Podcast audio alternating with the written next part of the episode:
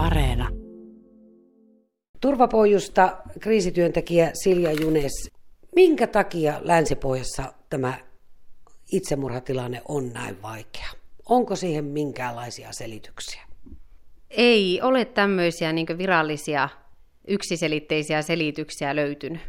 Itsemurha on monien tekijöiden summa.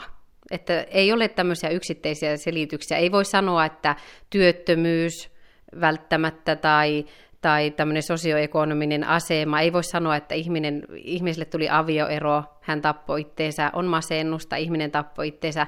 Että kyllä siihen vaikuttaa hirveän monet asiat. Että ikävä kyllä meillä ei ole tähän sellaista yksinkertaista selitystä antaa.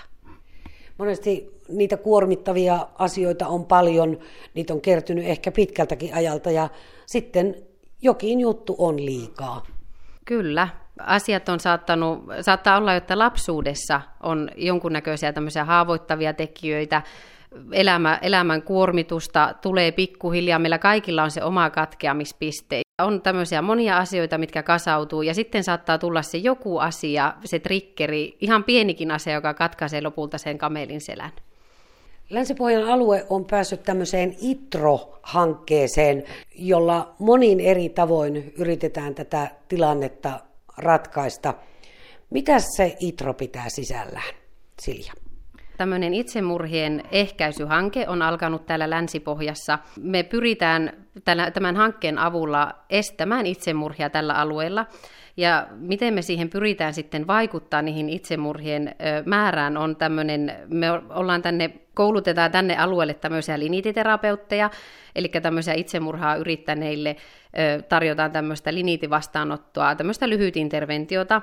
Meille voi sitten ohjata matalalla kynnyksellä neljä linititerapeuttia toimii tuolta sairaanhoitopiirin kautta ja kriisikeskus Turvapojussa meitä koulutetaan tähän linitimalliin kaksi kriisityöntekijää. Ja sitten tarjotaan kriisiapua itsemurhaa yrittäneiden läheisille, niin täällä turvapojussa, tämmöistä yksilö, yksilökeskusteluapua, mutta myös sitten tämmöisiä vertaistukiryhmiä. Me pyritään kouluttamaan mahdollisimman monipuolisesti ammattilaisia, tunnistamaan itsemurhavaarassa olevia ja ottamaan puheeksi itsemurhaa, itsetuhoisuutta. Se, että ammattilainen voi tunnistaa sen itsemurhan riskin on yksi juttu, mutta aika paljonhan on niistä ihmisistä itsestään kiinni. Itsemurhaan, itsetuhoisuuteen, ongelmiin liittyy aika vahvasti semmoista häpeän tunnettakin. Miten saadaan apua hakemaan ne ihmiset, jotka apua tarvitsevat? Se lienee tässä niin se yksi ikään kuin tärkein juttu. No tärkeintähän tietenkin on varmasti se, että jos se huoli herää läheisestä, että sen huolen uskaltaa ottaa puheeksi, että pystyy sanomaan sille läheiselle, että minulla on sinusta huoli. Ja kuunnella, pystyä kuuntelemaan, kohtaamaan, ottamaan tosissaan, miettiä, millä tavalla hänet saisi sinne avun piiriin, kehottaa hakemaan apua. Monella voi olla sellainen käsitys, että avun saaminen, löytäminen on kauhean vaikeaa. On pitkät jonot sinne ja tänne psykiatriseen apuun ja, ja mistä sitä apua nyt saa? Mistä sitä apua nyt saa? No tietenkin apuahan voi saada ihan terveyskeskuksesta, mistä tahansa sen ammattilaiselta, kun sen ottaa sen oman vointinsa puheeksi, mutta esimerkiksi täällä kriisikeskus Turvapojussa me tarjotaan tämmöistä hyvin matalan kynnyksen apua. Me yritetään toimia sillä tavalla, että ihmisillä olisi meille mahdollisimman helppo tulla. Meille voi tulla nimettömänä, meille saa tulla ilman lähetettä, meidän palvelut on asiakkaille täysin maksuttomia, ja me ei pidetä minkäännäköisiä asiakasrekistereitä. Me ei tehdä asiakkaista kirjauksia, eikä asiakkaasta jää meille minkäännäköistä jälkeä, että hän on täällä käynyt. Sen puolesta kynnyksen pitäisi kaiken järjen mukaan olla hyvin matala. No näin me toivotaan, mutta avun hakeminen voi olla yllättävän hankalaa, että semmoinen, meillä saattaa olla täällä Suomessa aika voimakkaasti semmoinen itsepärjäämisen kulttuuri, että täytyy pärjätä itse ja pitää olla asiat tosi huonosti, että uskaltaa hakea apua. Et me yritetään tuoda semmoista viestiä ihmisille, että, että jos joku asia vaan vaivaa mieltä, niin meille saa tulla, että liian aikaisin sitä apua ei voi hakea. Pyrinkin sanomaan monesti asiakkaille sitä, että avun hakeminen on myös semmoinen selviytymistaito. Tässä ei ole minkäänlaisia ikärajoja, vaan tavoittelette myöskin nuoria esimerkiksi, joiden mieltä painaa pahasti. Kyllä, ehdottomasti. Eli ikärajaa ei ole, ja tähän esimerkiksi liniitivastaanotolle, eli tähän liniititerapiaan, niin nuoret on aika hyvä kohderyhmä, eli itsemurhayrityksiä ei ole montaa. Voi olla se ensimmäinen, tarkoitus olisi saada kiinni asiakas jo sinne ensimmäisen itsemurhayrityksen jälkeen ja jotta se liniititerapia toimii mahdollisimman tehokkaasti. Helsingissä esimerkiksi on paljon tämmöisiä 13-14-vuotiaita, jotka käytämään liniitimallin läpi itsemurhaa ajattelevia, itsetuhoisia ihmisiä ja ehkä sitä tekoa jo suunnitelleitakin, niin jotenkin yksi ajatus on se, että välttämättä ei halua kuolla, mutta se elämä tuntuu liian raskaalta. Ja tähän yritetään päästä kiinni ikään kuin, että sieltä niitä valonpilkahduksiakin alkaisi näkyä ja saisi solmuun menneet asiat selväksi. Itsetuhoisia ajatuksiahan on noin puolella ihmisistä. Jossain vaiheessa elämästä ne on to- to- todella tavallisia, että on itsetuhoisia ajatuksia. Että tietenkin siinä vaiheessa jo toivotaan, että ihminen hakee apua. Että sehän kertoo siitä, että ihmisellä on paha olla kun ihminen miettii itsemurhaa, niin voi ajatella, että se on ikään kuin tämmöinen keinulauta, että on se halu kuolla, mutta on myös se halu elää, että se on tämmöinen niin keinulauta, että ne voi olla yhtä aikaisia ne ajatukset, että elämästä ja kuolemasta, että välttämättä itsemurhaa päätynyt ihminen ei halunnut kuolla, mutta se hänen henkinen kipunsa ja niin sen elämän kokeminen semmoisena loukkona ajoi hänet siihen, että ihminen kokee, että ei ollut muuta mahdollisuutta kuin tehdä itsemurha. Ja tämä ITRO on yksi keino löytää ulospääsy sieltä loukusta. Kyllä, pyritään tosiaan saamaan tämä asia Framille, itsetuhoisuus, itsemurha, tänne alueelle jotenkin sille näkyväksi asiaksi. Ihmiset uskaltaisi siihen puuttua, sitä, sitä uskallettaisiin puhua, siitä osattaisi puhua ja ihmisiä osattaisi auttaa oikealla tavalla. Me järjestetään tässä ITRON aikana tämmöisiä puheeksiottokoulutuksia eri alojen ammattilaisille ja maalikoillekin juurikin siihen, että miten sitä itsemurhasta kannattaa puhua, miten se asia kannattaa ottaa esille ja että ihmiset uskaltaisi ottaa sen asian vakavasti. Mitäs pitää tehdä? Mitään käytännössä tulee toimia? Jos vaikka tuntuu pahalta ja itsetuhoisia ajatuksia on ja tuntuu, että saisinko minä jostakin apua? Mitenkä toimin? Ensimmäinen askel, mikä on yleensä juurikin se pelottavin ja isoin askel, on hakea apua, ottaa se asia puheeksi jonkun kanssa – jonkun ammattilaisen esimerkiksi, jota näkee jossain. Ja esimerkiksi meille tänne kriisikeskus Turvapojuun voi hakeutua ihan itse. Meille saattaa läheiset soittaa kaverinsa tai lapsensa puolesta tai ammattilaiset ohjaavat tänne, mutta esimerkiksi tähän liniitimalliin, mitä me täällä tarjotaan täällä turvapojussa, siihen voi hakeutua Esimerkiksi sillä tavalla, että ihan itse ottamalla yhteyttä on itse huolissaan omasta tilanteestaan, omasta halustaan kuolla tai omasta itsemurhayrityksestään. Tai sitten voi olla, että, että läheinen ottaa meihin yhteyttä tai ammattilainen ottaa meihin yhteyttä, että on, on tämmöinen ihminen, joka on yrittänyt itsemurhaa tai josta ollaan huolissaan, niin meille voi esimerkiksi antaa yhteystiedot ja meistä, meiltä kriisityöntekijä ottaa yhteyttä tähän henkilöön.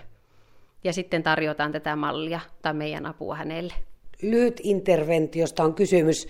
Kuinka lyhyt se on? Se on tämmöinen kolme neljän kerran tapaaminen, eli hyvin tämmöinen lyhyt. Semmoisen kuukauden aikana tavataan asiakasta kolme tai neljä kertaa. Ensimmäisellä kerralla asiakas, me pyydetään, ainoa mitä me pyydetään asiakasta on kertomaan hänen tarina siitä, miten hän päätyi itsemurhayritykseen. Asiakas kertoo sen, me otetaan sen nauhalle, me videoidaan se kerta. Seuraavalla kerralla, joka on noin viikon päästä, me katsotaan se video yhdessä, käydään läpi sitä, niitä asioita, mitkä siihen on ehkä vaikuttanut, mitkä on niitä haavoittavia tekijöitä, jotka on siihen johtanut siihen tilanteeseen. Kolmannella kerralla luodaan semmoinen turvasuunnitelma, jotta siihen tilanteeseen ei päädyttäisi enää uudestaan. Mitkä on ne semmoiset keinot, miten, sitä, miten siihen itsemurhayritykseen ei enää päätyisi. Ketkä on henkilöt, joihin voidaan olla yhteydessä ja mitä voin itse tehdä siihen. Neljäs kerta on sitten tämmöinen läheisten tapaaminen, joka voidaan sitten järjestää myös. Se ei ole pakollinen, mutta se on monesti myös aika semmoinen hyvä ja hedelmällinen kerta. Ja jos tuntuu siltä, että tuo neljä kertaa ei riitä, niin ei se avun saanti siihen varmaankaan lopu, vaan tukea on saatavissa myös myöhemmin. Kyllä, se on tarkoitus, että, että sitten mietitään, että mikä se on sitten se jatko. Joillakin saattaa olla sellainen ajatus, että jos itsemurhasta puhutaan, niin se ikään kuin lietsoo itsemurhia, tai että ihminen, joka puhuu toisille haluavansa tappaa itsensä, niin ei se kuitenkaan sitä tee, se vaan puhuu. Mitenkä se on? Onko näissä mitään tolkkua tämmöisissä ajatuksissa? Ne on aika yleisiä tämmöisiä uskomuksia, mitä itsetuhoisuuteen ja itsemurhiin liittyy, mutta ne ei ole tosia ja ne voi olla päinvastoin aika haitallisia uskomuksia, että tämmöinen esimerkki, että, että haukkuva koira ei pure, että on todettu, että monet itsemurhaan päätyneet ihmiset on jollakin tavalla siitä kertoneet, joko omaisilleen tai ammattilaisilleen. Ja tämä toinen uskomus, että jos itsemurhasta kysyy tai itsemurhasta puhuu, se lietsoo itsemurhaa, tai nytkö mä kysyn, että, että oletko miettinyt itsesi tappamista, niin henkilö sitten päättää tappaa itsensä. Ne on ihan semmoisia, ei, ei ole totta, että itsemurhasta kysyminen ei lisää itsemurhariskiä, se voi päinvastoin, se voi estää sitä. Minttu Väisänen, sinä nimenomaan olet tuossa vertaistukitoiminnassa vahvasti mukana ja se läheisten osa on se sinun työsarkasi. Ja ITRO-hanke näkyy myöskin tässä puolessa. Teillä on jo ensimmäiset tapaamiset tälle syksylle järjestettynä. Joo, eli me toimin tuossa surunauhan tiimoilta vertaistojen koordinaattorina, ja meillä on tosiaan on ollut läheisten iltoja on Ylitorniolla, ja tässä Kemissä on jo järjestetty, ja niissähän on aina taustalla se itsemurhamenetys, eli sinne läheisten iltoihin saa tulla kuka vain, ja ne on aina avoimia. Sitten meillä on alkamassa ensi vuoden alusta erilaisia suljettuja ryhmiä, johon haastatellaan hakijat ja sitten tuota katsotaan aina, että miten ne ryhmät muodostuu. Eli meillä on tosiaan tarkoitus se, että itsemurhan tehneen läheiset saavat myös sitä tukea, vertaistukea. Meillä on siellä ryhmäohjaajana aina minun lisäksi yleensä tuota, terveydenhoidon tai kriisityöntekijän ammattilainen, eli siellä ollaan sitten kaksin tuumin, ollaan sitten tuota ohjaamassa ryhmiä ja, ja toivotaan niin, että ihmiset uskaltaisi tulla mukaan. Minkälaista apua sieltä vertaistukiryhmästä sitten voi saada? No vertaistukiryhmistähän kaikkein suurin apu on se vertaisten rooli. Eli siellä ihmiset jakaa niitä omia tarinoitaan, omia menetyksiään, ja siellä huomataan, että hei, tuo toinenkin on selvinnyt, mullakin on mahdollisuus selvitä, ja me ei olla ikinä näiden itsemurhamenestysten kanssa yksin. Eli Merilapin alueella on aivan valtavat määrät itsemurhan tehneen omaisia, ja se, että me ollaan siellä vertaisena, että minä olen vertaisena, totta kai oma itsemurhamenetys on tuossa 16 vuotta sitten ollut, ja sitten siellä on ammattilainen, joka antaa sen ammattilaisen näkökulman sitten siihen vertaistukiryhmään. Ja siellä puhutaan aina teemoittain, meillä on illassa aina teema tai kaksi, jonka tiimoilta pyritään sitten avaamaan niitä asioita ja keskustelemaan ihmisten kanssa. Ja meillä ryhmissä tosiaan puhutaan sitten asioita niiden oikeilla nimillä, Eli meillä puhutaan ihan brutaalisti, mitä on tapahtunut. Jokainen kertoo sen, sen verran, mitä haluaa, mitä pystyy.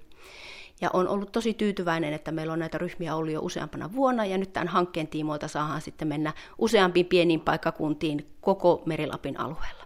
Yksi asia on se, että ihminen voi yrittää itsemurhaa ehkä montakin kertaa, ja läheiset siinä ympärillä ovat kauhuissaan pelkäävät, mutta he ovat tavallaan jääneet tähän saakka aika lailla sitä jälkihuollosta ikään kuin syrjää, mutta tämäkin asia nousee nyt ITRON myötä esille.